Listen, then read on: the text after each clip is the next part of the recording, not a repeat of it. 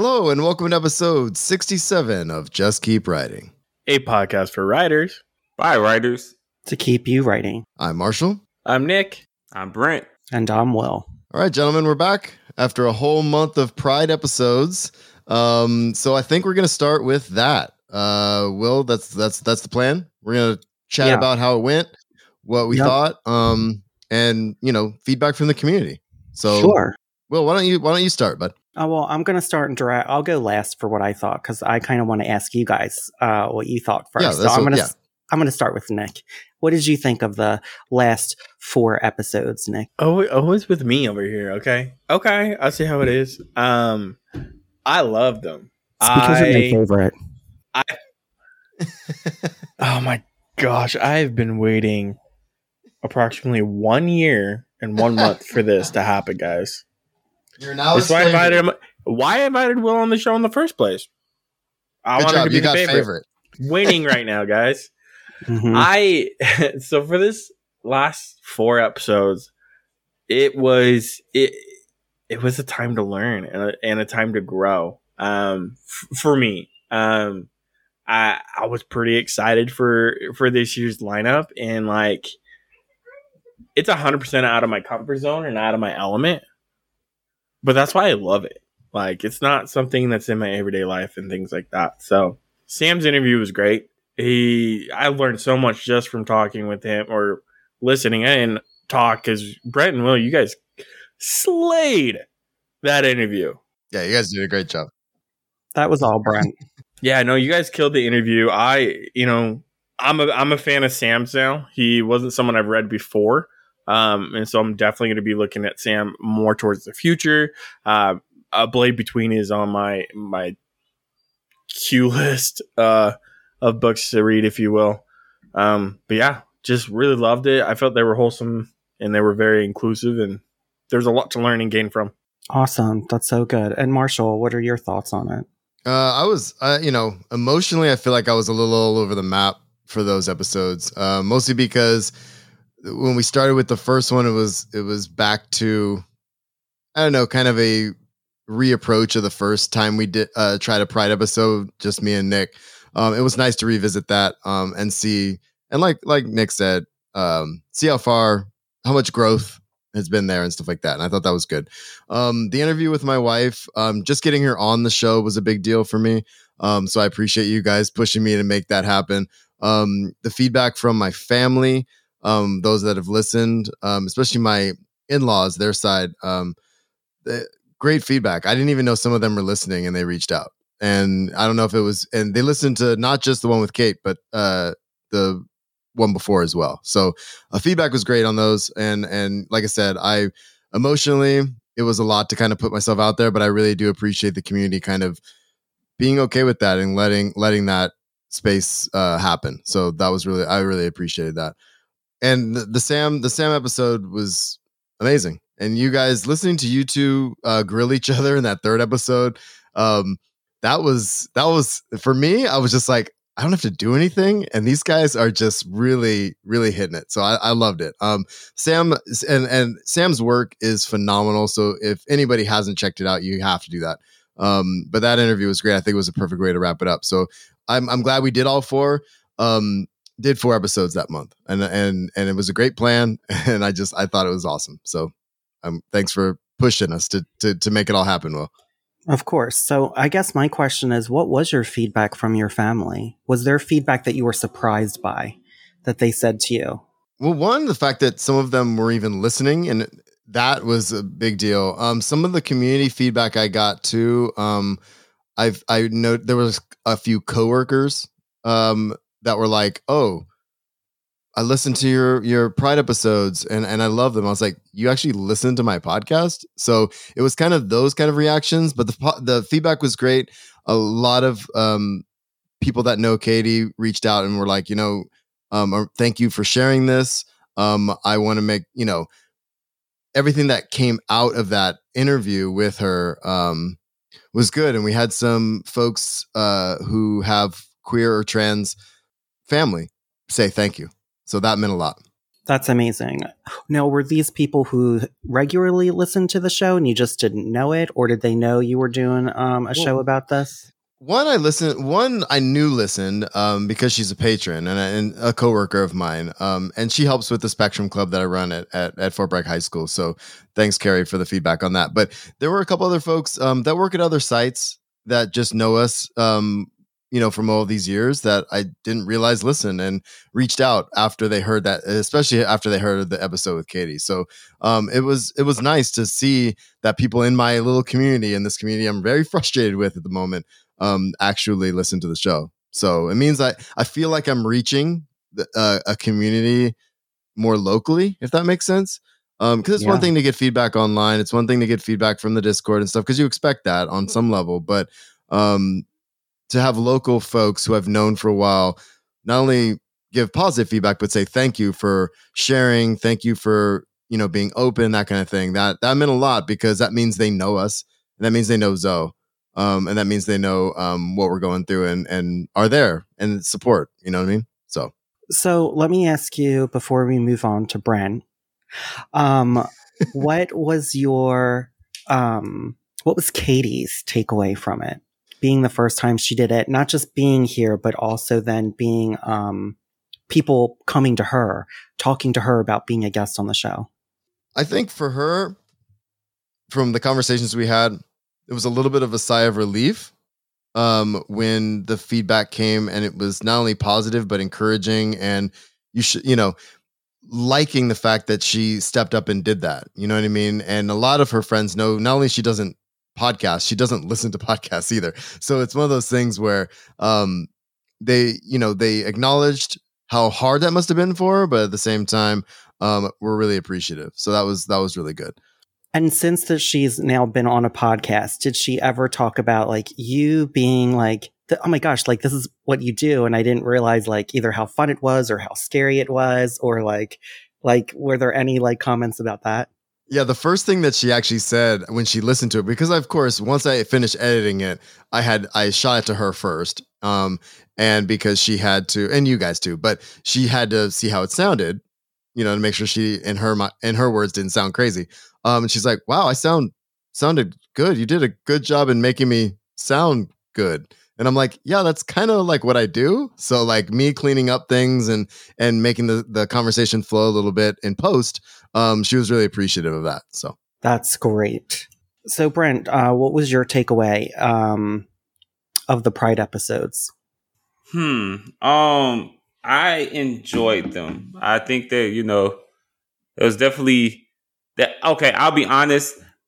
I I don't think I would re-listen to some of these conversations just because they were really tough conversations, and I just don't know if I want to do that to myself again. But um, but it was I think it was good to have the conversation. I absolutely love having Sam on. Like Sam's a friend, so it was great getting the chance to talk to him and and uh kind of learn about his process and how he thinks and and whatnot. So yeah, that was good. Overall, I think it, I think the episodes were good. It's, it was good to have those conversations. I just I know for me, a few of those topics, I'm like, okay, I'm not, I can't listen to that again. But uh yeah, but still good. Well, then it's a good thing yeah. you don't do the editing. Huh? um, but on, did Sam say anything back? Um, he hasn't messaged me or anything. Uh, but um, I can definitely check in with him and see. But part of it was because I was out of town too, so I didn't really get a chance to like follow up with him.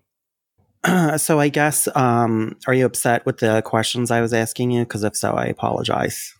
No, not upset at all. It's just that some stuff was like I hadn't thought about in a really long time, especially the story about my trans friend. And I was like, I don't want to think about that anymore. So I don't want to like have to listen to that again. But and it's not it's not you know it's not me being it's not your questions that that that, that I don't want to come across that way. It's just that there there are certain things that like I have worked really hard to not think about, and I don't want to think about that again. So yeah, it was just it, it, but it was still I think it was still good to I think it was still good to um have the conversation though. I don't regret the conversation. It's just that I don't know how much replay value I, I want out of it. But yeah.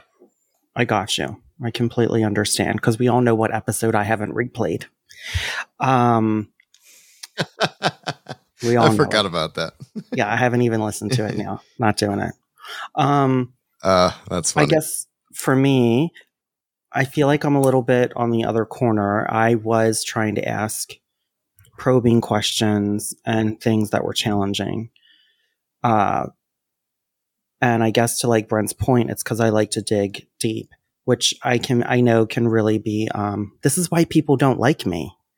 Okay. So like, so, um, it's true. That's why they don't like me. Um, I really enjoyed all the episodes. I think That- Brent, that's you not also that's not why we don't like you. Will well. Oh, so there's other reasons. That's fine though. I'm comfortable with that. I'm I'm joking. I'm joking. I want to make It's you okay. laugh, buddy. it's okay. I'm, I'm used to this. Um, yeah, I think uh, all I keep thinking about is what can we do next year to dig deeper and also have fun and um, challenge ourselves some more. So I keep thinking over that. But, um, you know, I guess we'll find out next year.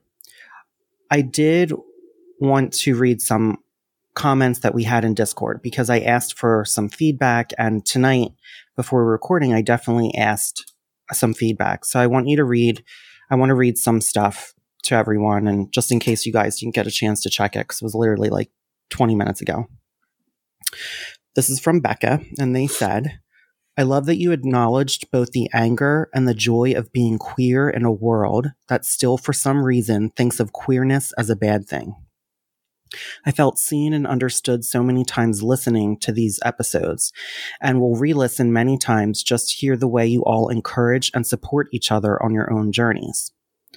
Also, because this is a writing podcast, you all gave me the extra encouragement I needed to continue writing characters who look more like me, because even if all of us write these stories, there will still never be enough.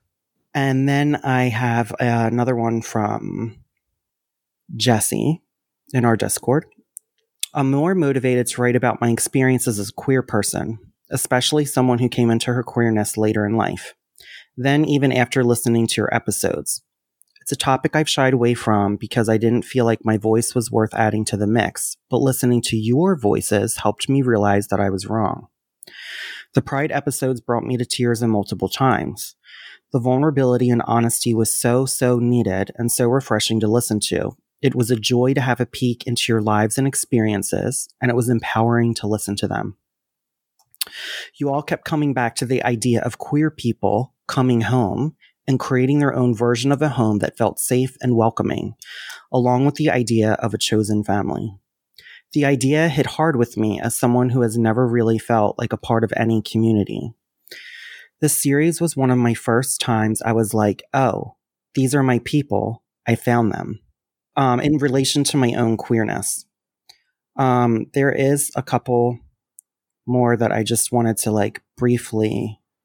No, and and and while you look for them, I mean, this is why we have the Discord, right? This is where we can come together and people can literally tell us what they think about what we're doing, and it helps us. And and I love the fact that um, people are willing to share and that we're actually reaching the community. That's why we started this show in the first place was for this community, right? Yeah, and I think this is um I'm going to totally get this screen name wrong. So it's LOL Joy Sob Facepalm. Oh, there we go. I said it right. Lots of things struck me, but Yeah, maybe my right. but maybe my biggest takeaway was that this is a great model for caring, tough conversations where people can remain present while talking about hard things where there aren't necessarily a lot of scripts. Uh, we also had um, this was a really great one uh, from Cheryl. Look, everyone. She was like, I agree with what the others have said. It was an episode where you didn't just say, Look, everyone, we have an inclusive podcast where we talk about things we want to see in fiction and the world.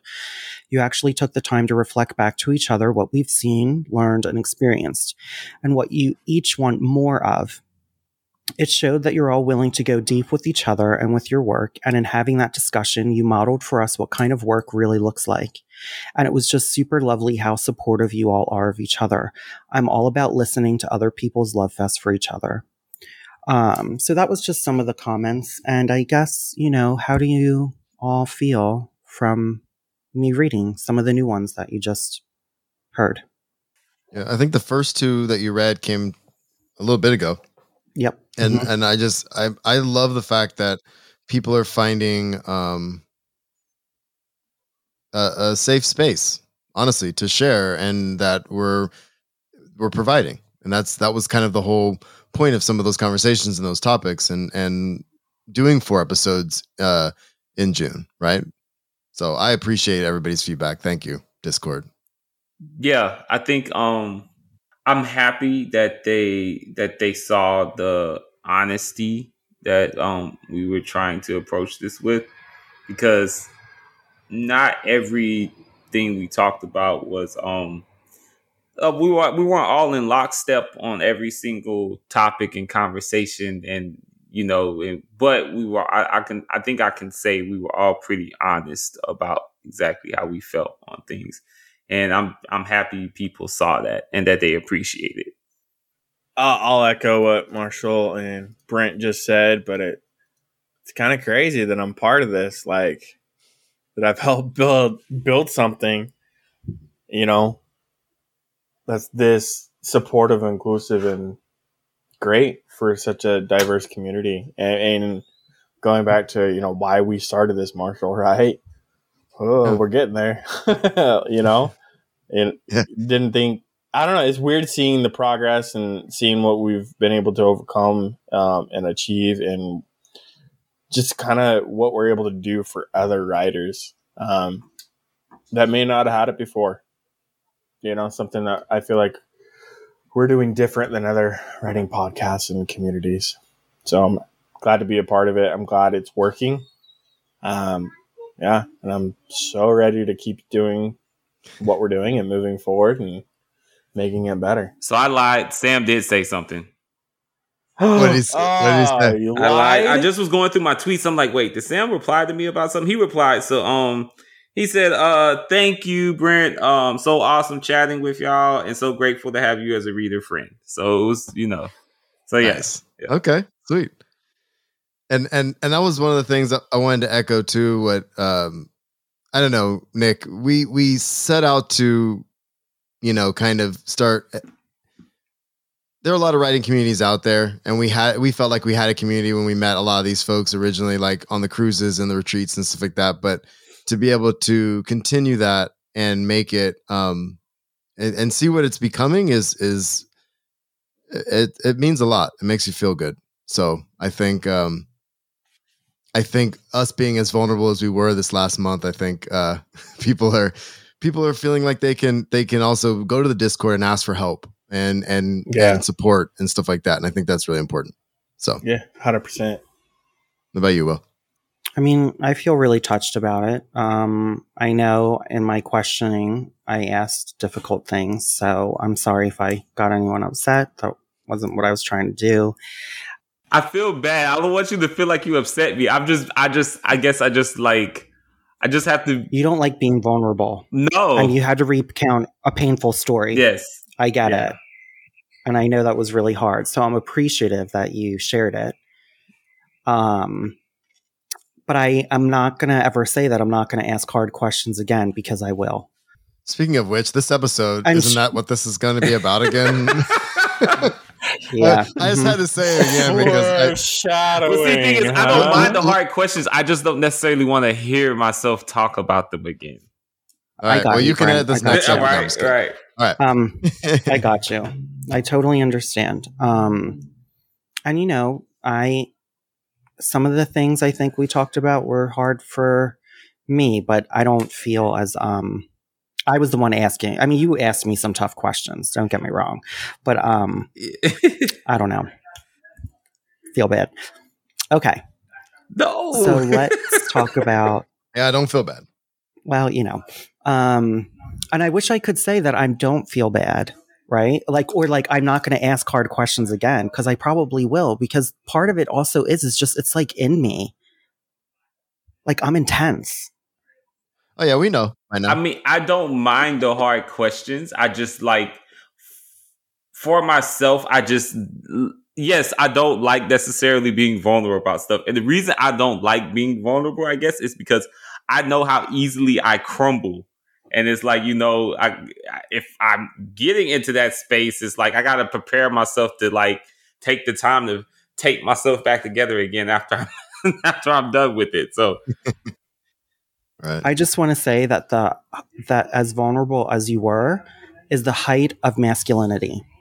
Because that's what it means to be a good man. Is to be vulnerable and to share your experiences.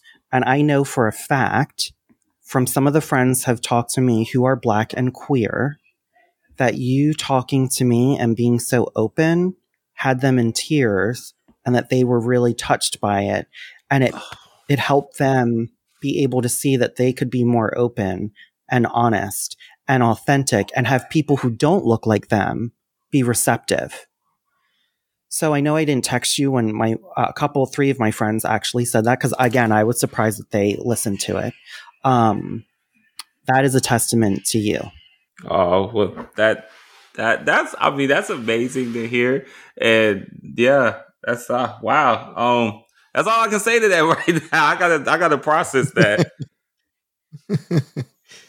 Here we well, go. shall we Just get into the, the next set of hard questions there, Will? Yes. So I think we spoke over each other, but yeah, go ahead. it's ahead. okay. Um, so this episode is going to be kind of a remix, I'd like to call it, from earlier episodes before I was on the podcast, and it was episode nine and ten, and it was called "Social Issues of Science Fiction and Fantasy." And because really this is about an evolution, right? Not just of like the questions I'm going to ask Marshall and Nick, but I think I want us all to look back a year from now and look at our answers today, all four of us. And I want us to look back and be like, how did I evolve? How did I think bigger? How did I think global? How did I become 1% better every day? Because that's really the goal, right? So this isn't about to shame Marshall or Nick about some of the questions that I'm going to ask because those questions are also going to be funneled through Brent as well. But for the first part is I want you each of you to name a book that you felt like had strong political overtones within speculative fiction that you've read in the last year and why you loved it. So I'm going to actually start off with Brent because I know he's a voracious reader.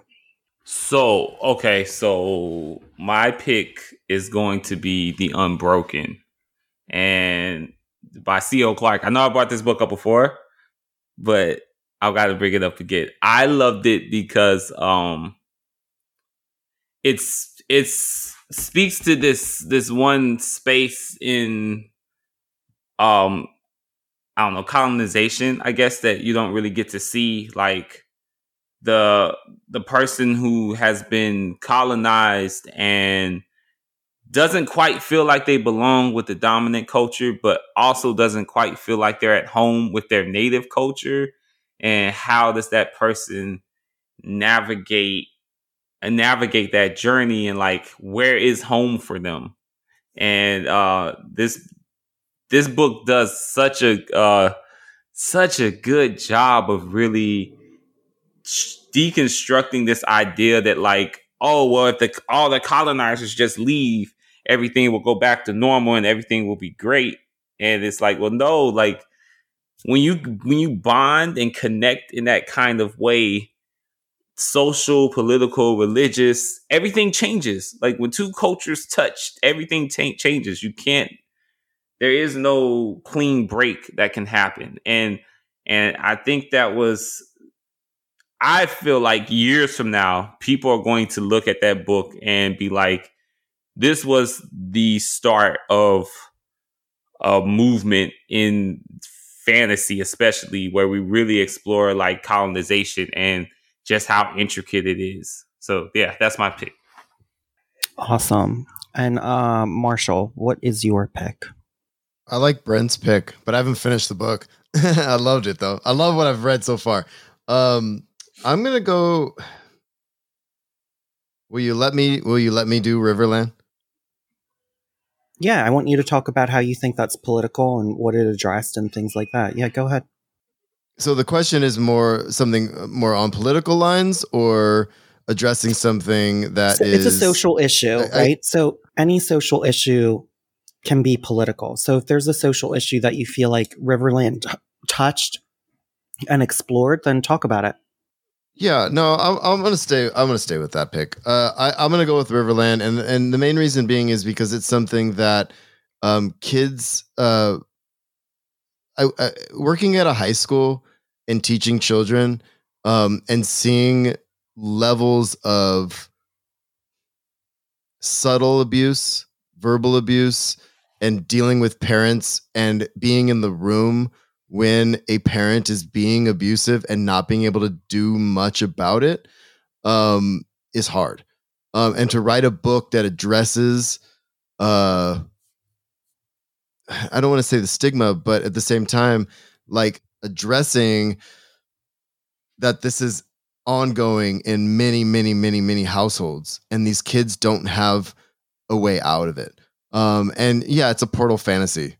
yeah, it is a portal fantasy, but the kids are escaping abuse. They're escaping trauma. They're ex- they're they're they're working through this and leaning on each other. And so one of the things that I always encourage my students to do, especially if we're dealing if if I know something like that's going on. For example, I think I brought this up on the last show um or two episodes ago.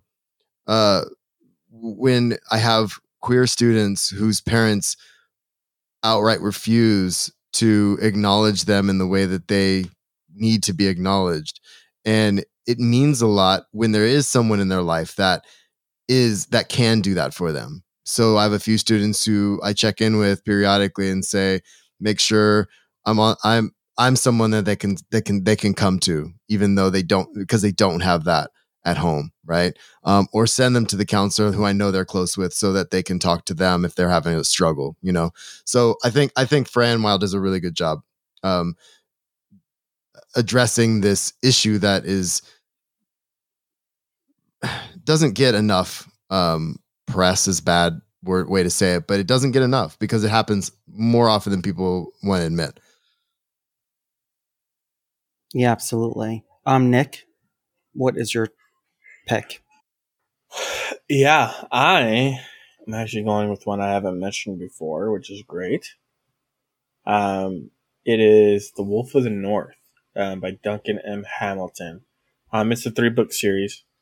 But yeah, but it but it but it uh, addresses colonialism um, and things like that in it, um, where it's a basic little Viking village that you know the empire ended up finding out that they have some good ore there so they go in and mine it and they completely change their culture how they live what they're supposed to do and things like that um, super interesting read and it's a different take uh, that i've read before um, and i've read stuff that's better in the past but i definitely want to bring this one up Great. Uh, mine honestly was Riot Baby by Tochi Onyebuchi.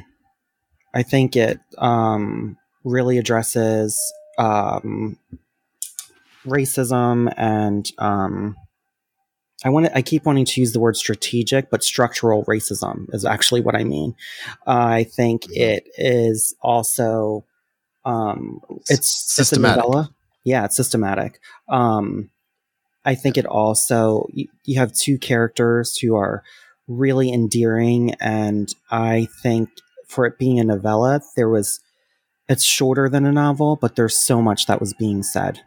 Yeah, that one would definitely be on my list as well. I love that book. So I wanted to revisit this because I was re listening to some topics and I just wanted to see, you know, where we're all at. Um, so in episode nine, which was part one, you know, Marshall, you talked about wanting to create a world that deals with classism and racism. And since that episode, I feel like you've really read a lot of different authors and we've really like gotten a much broader view because you guys were using like R.A. Salvatore as a really great example about the Drizzt series. And what I really want to know is since that episode and what you've read in the past year and a half, what has changed? What have you read that really blew your mind when it came to classism and racism and that allowed you to think about your own storytelling and how you can dig deeper? Uh, I can start. Uh, I think what I've read is a lot of amazing books. Thanks to you guys for, you know, part of it is prepping for interviews, and in other parts of it are you have to read this book because it's amazing and you have to read it. So, um, the one that's on the forefront of my mind right now is because I've consumed them quite a bit because the show just came out on Netflix, which I started watching, by the way. Will I meant to text you the other day about Shadow and Bone, um, but um, Six of Crows, that duology, and then the Shadow and Bone series, I think does a does a great job with this. I mean, and and I feel like it's it's dealing with racism, but also classism at the same time and mixing them because you know people from all races are also getting these ability have these abilities right and so they're butting up against different parts of society um as they try to move through the world and navigate their powers and that kind of thing and of course there's war and all that and stuff involved as well but i think it's really interesting how how she does that um so i and as far as my own writing is that part of the question too yes like how has the reading other mm-hmm. authors mm. and like who are really like dealing with um, race and social issues in a science fiction or fantasy element. How has that made you also look at your own work? Yeah, it's it's it's making me, especially since I'm still finishing the um my current work, making me think that I well, especially in revision, which we'll talk about more on the next episodes probably. Um, but thinking about revising my world in such a way to where I'm acknowledging some of the things that were already in my head, but I'm not doing a good job in this draft right now doing it, right? Because I do have these layers of um, racism, obviously, is kind of on the top, but then there's also a, a I am addressing class, poverty, and stuff like that as as as who's being consumed by which side um, in, in in my current work. So that's that's kind of it's making me really think about my revision and making sure I'm really hitting those, uh, making sure that comes through in the way that I'm intending. Awesome. So um, I'm going to ask Nick a different question because that one was just for Marshall, but I'm going to actually ask Brent a question first. Brent, what have you read in the last year that's made you have an aha moment when it comes to social issues and that maybe pushed you in a way to dig deeper into your own work? Aha moment. Ooh, okay. Um I want to say I wish I had like my spreadsheet up that I keep with everything that I've read. Um Black Sun by Rebecca Roanhorse. Uh, I had an aha moment with how with how she dealt with um this role of r- religion and how um it can be which I already knew, but I just never really like saw it played the way she played it with how it can be this um apparatus for um decadence and power in a society and how um it can profess one thing and then completely, completely not actually ever live up to it. At least that's kind of what I got from that world is that um yeah, that that you had that going on. And also that um that it is very possible to take um to take these different cultural elements and combine them in a way that isn't disrespectful and also um is also creative. I think she she she said something that I, I wholeheartedly agree with. Is like this expectation of um BIPOC writers to when we're creating fantasy worlds that we have to create them as historically accurate as possible to like the place we're drawing from. Whereas like white writers, they can just throw five headed dragons in and they don't have to answer why potatoes are in in Europe when potatoes weren't really there before. You know, they don't have to they don't have to answer those intricate questions. So I guess for me, I just love that. Like it was aha moment for me. It was like be bold, do what you want to do with your world, and and don't worry about the accuracy. Yes, exactly. Uh, so Nick, this is my question for you. In episode nine, at the thirty-one twenty-four mark, you had said um, in, in, in context, you guys were talking about racism and political issues, and you had said uh, you tend to shy away with books that do that. You are trying to escape reality and you're trying to think of what does the economy look like, the education system in like the future. So I want you to think about like where you were at that time. Do you still avoid things that have a political overtone? And has your thought process changed about how you look at things that are quote unquote political now after having a, a, a wider books to read? Wow. What a question. Um, damn. So I would say the the type of headspace I was in then, I still was very much strictly reading for pleasure, um, and guilty pleasure at the, at that. Um, so I, I would say I wasn't well rounded um, in my readings, and I wasn't challenging myself. Um, at all in what I was reading. So I, I think I'm wo- I, I I don't know. I think I'm one of the most open people right now into what they're reading. As far as like what I'm willing to read, I I don't I don't turn away from anything right now. Um, so when it comes to reading political overtone books and stuff like that, it it's no longer an issue or anything like that. Like I've been able to bypass my internal biases on a lot of things this last year. So it's really helped out the last year and a half. Oh my gosh. And let me ask you this. Um, how has that informed your writing, your growth? What do you feel like has been like the biggest shift in your writing since reading so many different works now and being so open to different authors? How has that affected your writing? Um, I think it, it just puts more tools in your tool basket. Um, for starters. For me specifically, it's the world building. Um, it's the things that I didn't look at before from an open lens.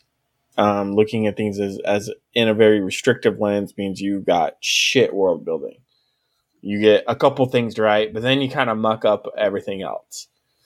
Um, so for me, it's really helped out my my world building and my characters. Um, being able to create diverse characters that are, you know, my main characters have different voices and opinions and thoughts and things like that now. Awesome. So the next question is going to go to Marshall. So Marshall, um, you and Nick, um, and at Mark 4115 in episode nine, you had mentioned this. And, um, you guys were talking about representation in I was hoping. I'd get a timestamp too. you will, um, of black men and women. And you said something that really stuck with me. Okay. Cause I really want to, I want to talk about this with you and Brent. You said hip hop culture doesn't help either. And that was in reference to how black culture has been portrayed. And then Nick at Mark 4123 had said one of the things that gets under my skin, a lot of people in hip hop complain, and I'm assuming about like representation in the media. Have you listened to your own music? How are you portraying yourself? So I want to talk about this because I think it's really important. And I'm going to use myself as an example for a minute because Brent challenges me all the time. And I think to me, it was also about being nuanced, right? That we need to see multiple different forms of media and entertainment, and that it's not always going to be happy go lucky, or it's not always going to be like, you know, this is the thug life. So, in that comment, Marshall, to hip hop culture, can you talk about where you were at now at that point and then talk about where you're at now? Like do you have the that same feeling? And if so why? Like what what is your thought process on it? I'm going to answer this in a different way. Um, and I'm going to start, and, I- and I'm going to, and I'm going to do this kind of on purpose because I, I've told you guys that um, I've been on this commission locally, right, to um, to deal with the inherent issues in this town. I can kind of leave it at that, right? Um, I was asked to do a presentation, and I presented. This was you know nine months ago or so, or eight months ago. So I, I made this presentation, talked about my life, talked about how I was raised, talked about where I lived, and and what I want to see, kind of where you know in this town, right? I talked about how I was called the N word most of my life up until I was, you know, probably in middle school it dropped off, but other names took a place, right? So at the end of this, you know, and I was I was given 15 minutes, I took probably 25 minutes. At the end of the 25 minutes, I'm looking at this group on Zoom, mostly white folks, some native folks um, as well, and one other black guy. And one of the first questions asked me after that presentation was, well, what about the N word in hip hop? And basically, what they did was they negated my entire presentation and leaning on this stereo, you know, not, I don't want to say stereotypical, but what I'm saying is leaning on this, well, what, a, why, you know, they say it in hip hop and this, that, you know, and that was their first thing. And then that's all they want to talk about. So I am not saying that I don't didn't listen to hip hop. I I grew up in the '90s. I was you know Tupac and Biggie and Rappin' 4-Tay and you know uh, Bone Thugs and Harmony is still one of my favorite groups, but I don't really listen to it anymore. Um, and a lot of it has to do with I was kind of getting tired of hearing that word over and over. Right? I get why hip I get why hip hop exists the way it does. I don't have any problem with hip hop. I love um I love hip hop, uh, and I think hip hop culture is is is amazing, and it's part of being black. It's part of black culture, right? But my, I think responses like I got that night after that presentation and putting myself out there, and them immediately going to hip hop frustrated me because I never mentioned hip hop ever in that presentation, right? That was n- not even, I never mentioned it. So I feel like those that's what a lot of folks think black people have to be and are. Does that make sense? So mm-hmm. yeah, I, I think I, I where I was at then was I was just frustrated with being stereotyped and frust- and when I especially growing up in the 90s, 80s and 90s, you know, I I you know, people were like, man, you're the whitest black guy I know. And that's because they're all listening to hip hop and they're all watching what black people should be on MTV and all that kind of stuff, right? Or what they think it should be. So I think that's where I was coming from with that comment back then. Um, and where I'm at now is kind of what I said at the beginning of the answer. Um, is I I I think black people need to be able to express themselves in the ways that we do. But my fear is that sometimes that's the lens people the white the white folks look at us through and they put us all in that box. And that frustrates me because i'm a geek i'm a nerd i'm a writer i'm a you know and and i'm i'm all these things. I i can like hip-hop too but i'm not going to be I, I i'm not trying to uh live the thug life but i have a i have cousins that do and i don't care i, I love that people can live however they want right but I get frustrated living in the places, the spaces that I have grown up and having to be put keep begin put in this box because that's all they know black people to be, right? It's a very long-winded answer and I hope I answered your question. You totally did. I think that's one of the reasons why I wanted to kind of like clarify social issues. Well, like when going back to that conversation. So, I guess my question for you, Brent, is when you hear um, that opinion, like tell me your thoughts when we were when Marshall was talking about it. So I think unfortunately, if if it wasn't that, they would have found something else to invalidate your um, statements because that is unfortunately their goal is to invalidate like like and and I think that's why that's that's why like you see this it's weird because um I often run into this being black and gay and white people immediately and I see I see it happen all the time. the minute I tell them I'm gay, it's like they breathe a sigh of relief. They're like, oh, okay, you're not one of those black people. You're a black person that you're not you're not really married to your blackness because you're not as yes exactly either. because they they have their they have their idea of what it is. And so anytime they run up against anything that that goes against that they um they they they they either they either let that guard down for whatever reason or they bristle at it or you know they try to like crack a joke about it. So i think they all there there will always be an excuse. There'll always be something about like there's always going to be a reason for them to not listen to us asking for our humanity it's the same thing you see with gay people.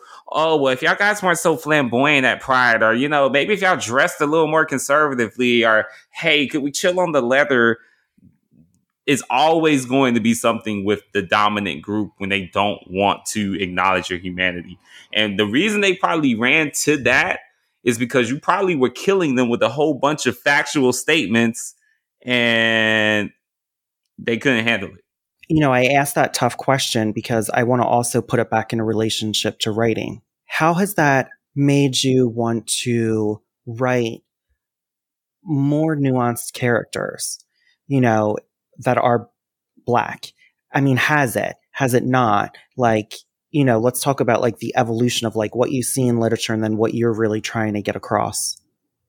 Yeah, I I think the main thing for me is that um and it's e- I, I want to say it's easier now, I guess, because of uh, how geek culture has really invaded pop culture. Um, but if I'm writing, depending on what I'm writing, um, you know, if I if I have a black character, why can't the black character sit around and, and, and play D and D with his buddies, right, without getting shit for it? Why can't Why can't the black character, you know, um, I, I don't know. Does does he have to have an Impala? Does he have to listen to hip hop? Does he have to have a system in his car? Like does you know, those are the things that that I get frustrated with. So for so for me, I want to see I, I I'm my goal in writing black characters obviously going forward and and and writing I'm already working on is that they are actual people with humanity like Brent said and it's not going to fit the stereotypes that are expected because it's that's what they want. That will make them feel comfortable and making and I and I'm not here for that anymore. Like I'm tired of making people feel comfortable. Like I can talk to anybody. I can sell anything. Like I'm good at talk I'm good with people. But I'm at the point in my life at age 42 and my wife and I've been talking about this a lot. I blend I I can blend in really well and get along with a lot of people but I'm kind of tired of certain folks and I don't give them as much time anymore. And I'm pretty close to telling a couple people off. So that's kind of where I'm at right now. Um, and I want to see characters doing that. I want to see characters calling out the racism when it happens and not brushing it off, right? Um, and, and that kind of thing. So I don't know if that answers your question, but I, I guess I'm still kind of ranting from before. So no, I don't think you're ranting. I think this is a you know like I'm throwing I think I would say a hard question. And, you know, you have to think about it. And it's not scripted. I didn't give these questions to you beforehand. So I think everyone's doing a really great job. Oh, we know, buddy. We know. Sorry, here goes. Will's going to get the hate from everyone. Um, I'm just kidding. I guess I'm kidding. Brent, We're doing fine. No, it's good. I know. I guess for Brent, my question to you is when it comes to social issues, you know, and when you're writing, what do you want to grapple with? Like, what do you want to write about and be like, um, especially like we've talked about this like on the pride episode about the humanity showing the people the humanity and that there's some people want to do such and such. Other people want to do such and such. So what i always get from you is that you really want to write a nuanced human experience you know? So talk to me about like your your goals. Do you do you shy away from political issues? Do you lean into them? Or, and I want to say quote unquote political, right? Because I feel like if you are black in America, it is suddenly political. If you are gay in America, it is political. And then when you meet those intersectionalities, it's like, you know, America sometimes yeah. throws up their arms yeah. and be like, I don't want this. So talk to me about that. Yeah, though. Um, I definitely. So I guess I've I've said this before, but like one of my uh one of my driving goals, I guess, in writing fiction is in a lot of ways, I'm writing for my younger self, and I'm trying to I'm trying to give him the words and the stories that he needed to have maybe gotten through some of the things he went through with a few less scars and bruises out of it. And that's that's that's a big approach to a lot of my writing. So yeah, it's going to be political because there's there's so many um yeah, it's just that I can't help it. It's naturally who I am. I mean, my sister calls me the social activist of the family all the time. But and she jokes, she was like, "You know, you can't bring certain stuff up around him. He's going to get passionate." And it's like, yeah, that's that's what happens. So, um, I guess for me, I don't want to do 101 stuff. Like, I don't. I'm not explaining the basics of structural issues to a dominant audience. You should already have this information. And if you don't have it, then you're not, you're probably not my audience. Like I want to dig into the intra community issues, the issues that like, um, the, the intersections, like, you know, the things that like, okay, we both may be of the same race necessarily, but our, we have class issues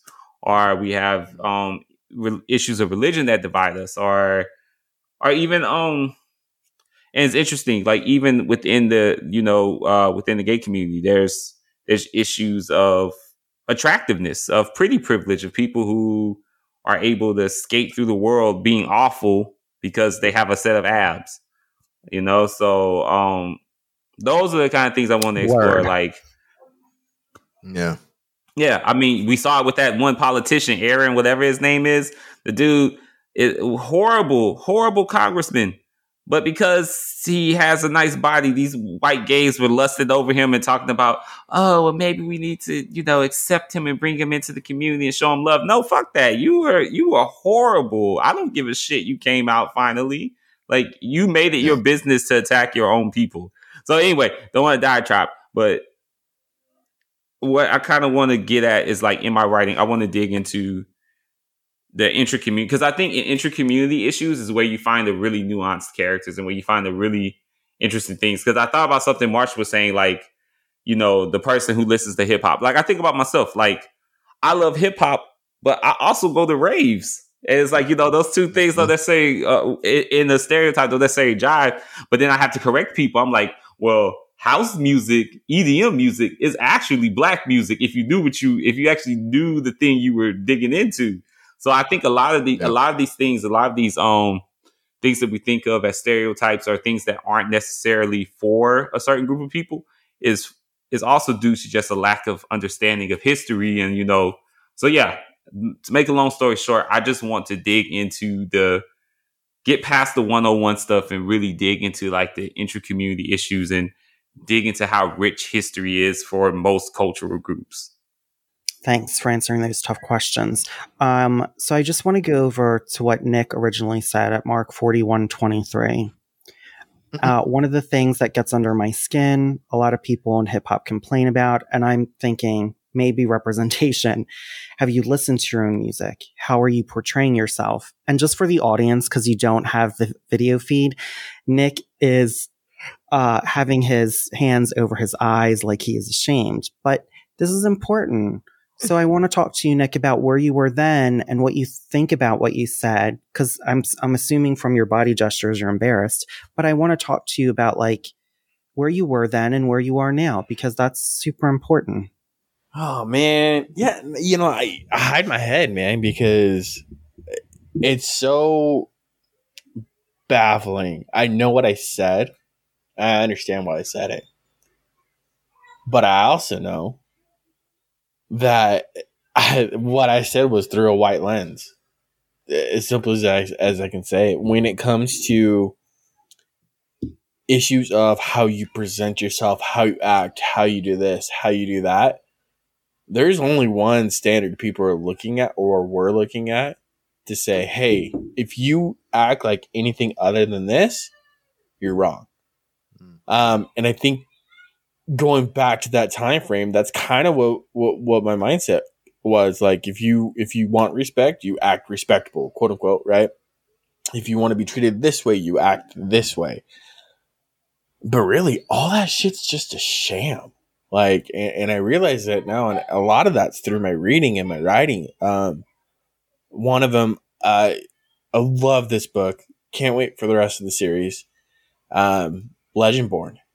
Um, such a good book that really addresses what I was thinking and what was wrong with it. Because even if someone does act a certain way, represents themselves a certain way, do things a certain way, or I'll just say it the white way in, in a lot of things, does not mean they get the same treatment. Does not mean they get the same respect. I think that was a hard that, that was a lesson I learned um, without realizing I was learning it. Um, and that was just through my reading. Um, so yeah, Awesome.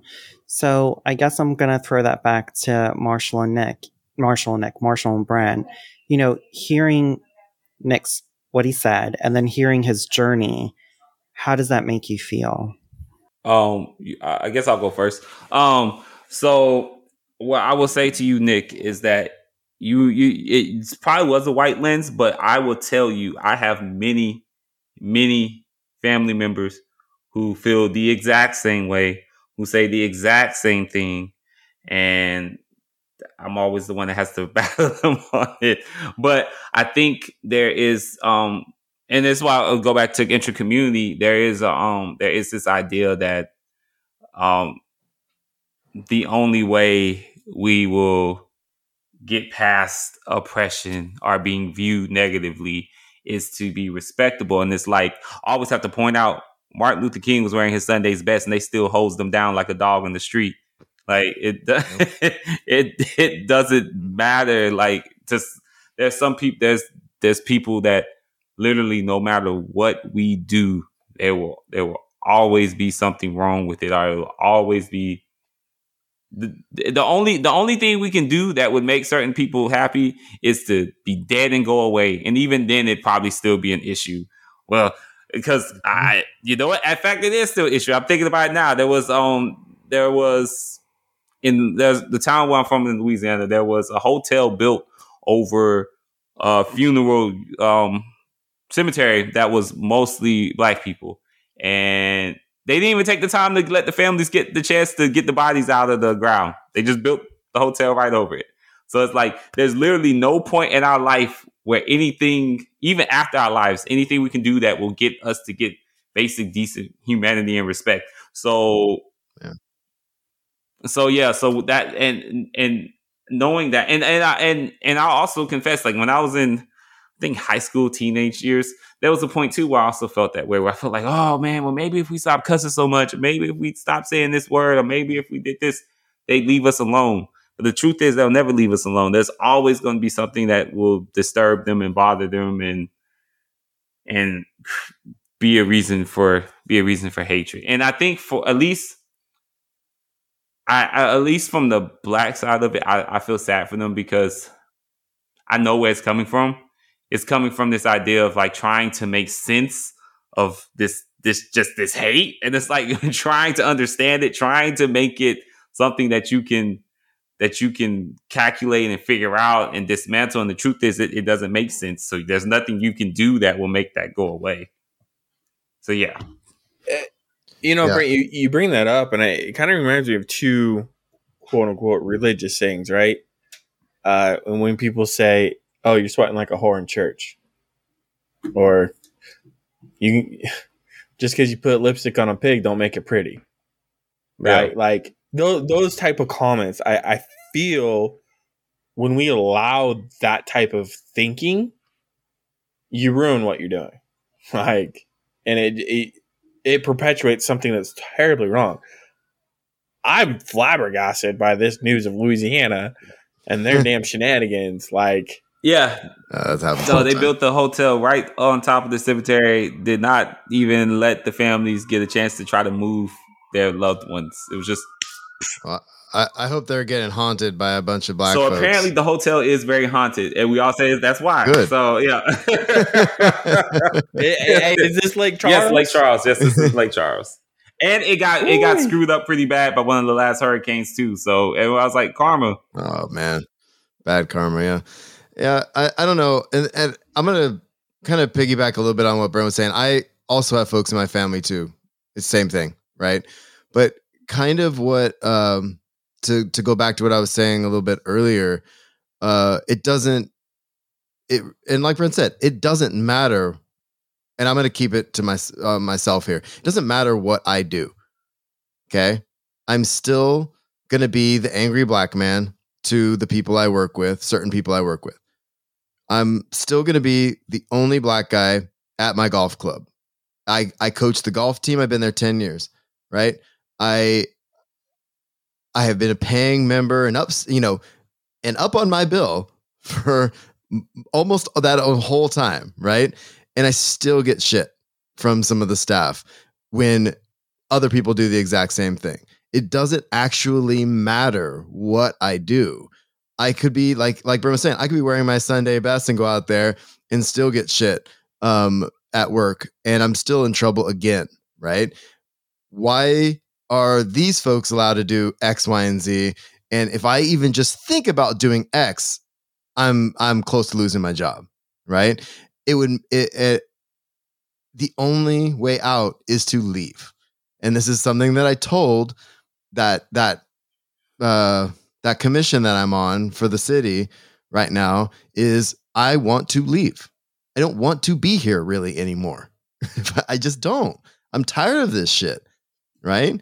Um I'm not saying it's gonna be better anywhere else, but at least I would have a larger community to immerse myself in, right? With some more diversity, right? Um so yeah, it's it's it's frustrating. I don't think I don't think there's anything I can do to change their minds because like Nick was saying that they're to look at me that way no matter what I do. Right? Yeah. So I just have one more question for the three of you. Is what keeps you writing social issues into your work? For that what I what I, for the reason I just said is because when I publish something and when they see the shit that they've put me through reflected in a certain way on the page, then that's that's what I want. That's what I want.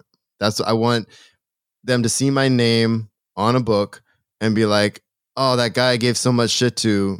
Oh, look at him. He's he, you know what I mean?" And I don't I don't care what they think, but I want to show them that I am using the shit they're putting me through to make better characters, to make better worlds and to um make myself better, you know?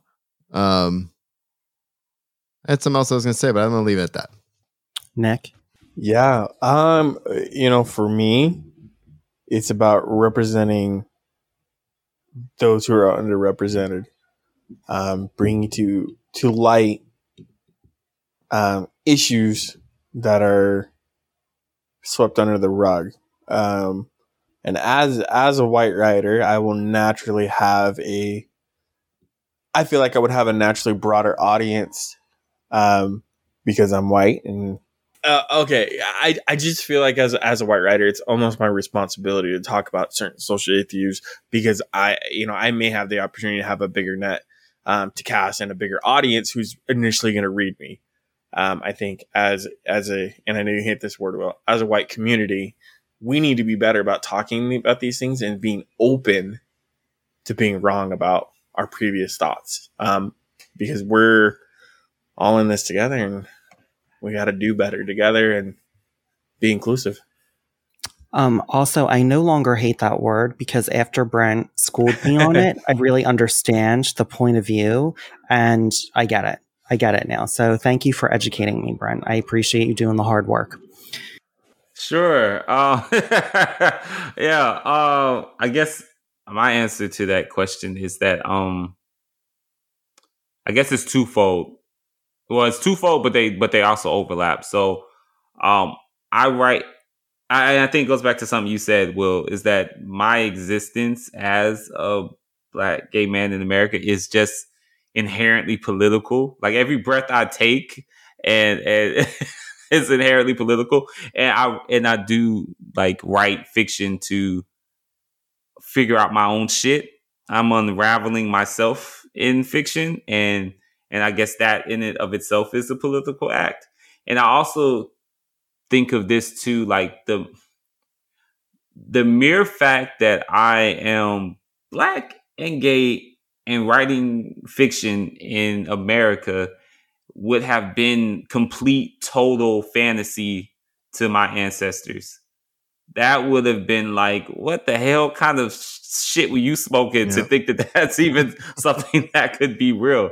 So just so my every word that I put on the page is um is political. But as for why I actively think about putting politics into stories too, I think um look, the people who don't agree with me or who think that just me being here is a problem, they are loud. They are loud, they are vocal, they do not mince words. And I think anyone who wants to resist those voices has to be just as loud and just as unflinching with their words and their imaginations too. So, and this has been just keep writing. Well, you're not going to say why how, why you keep writing, Will? No, no, no, no, no, no, no. Will, what keeps you writing social issues? I'm not sure I do yet. You got to answer some at least one question. I'm not sure I do.